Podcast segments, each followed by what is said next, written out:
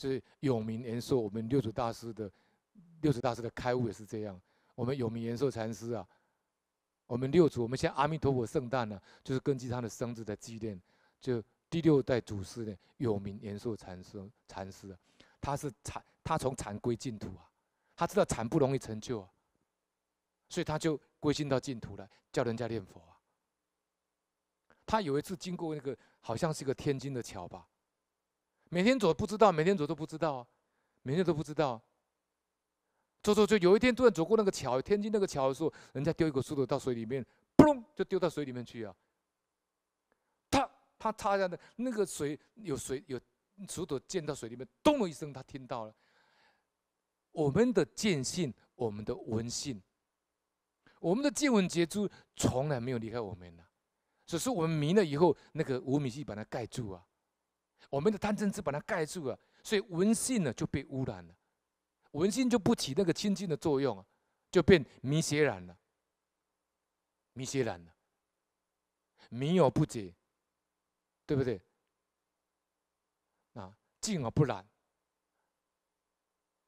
这个永明延寿禅师呢，他走过这个天津桥以后呢，他就丢那个石头以后，他后来就开悟了以后，就说一个写了一个很有名的偈啊，叫“不通非他物，众红不是尘，山河极大力，潜落法王身。”他见到什么？法性身呐、见到法身呐、他说：“不通非他物。”好，我我个人我没有开悟啊，我的我的一个小小的一个心得是这样。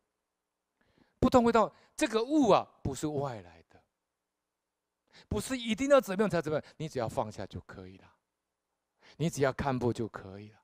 问题你是看不破、放不下，所以你见不到。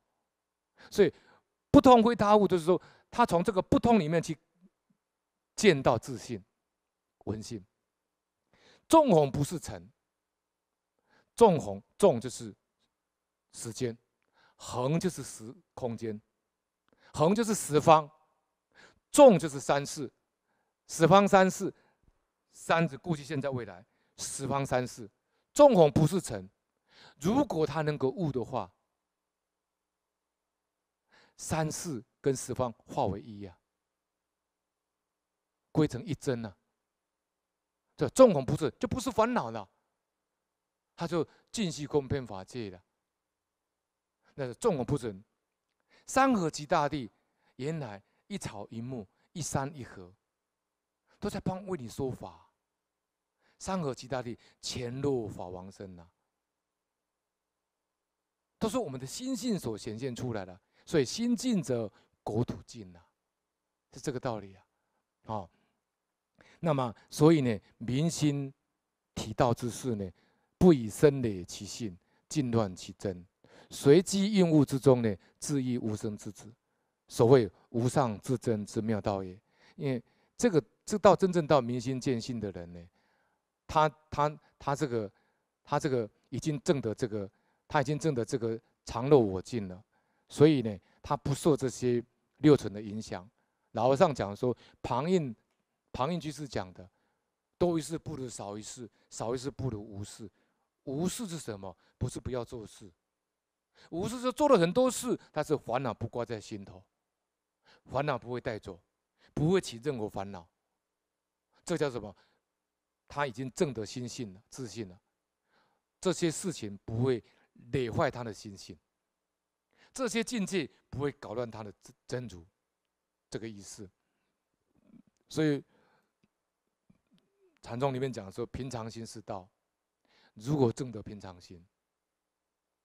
平就是不起波涛，常呢就是没有生灭，没有攀缘起手，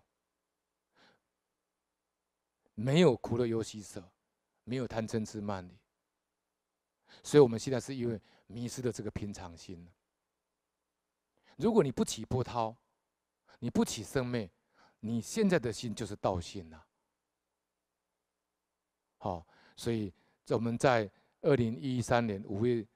五月二十一号呢，啊，在巴黎呢参加这个三十系列法会呢，那么师父开示呢，说我们做不到《金刚经》里面讲六根，哈，不至六根接触六尘，好，你做不到《金刚经》里面讲的不自色不思，不作声不思，你就用一句佛号把它转成呢阿弥陀佛，眼见受、耳闻声都把它转成阿弥陀佛，那么六根接触六尘呢，就变成阿弥陀佛了。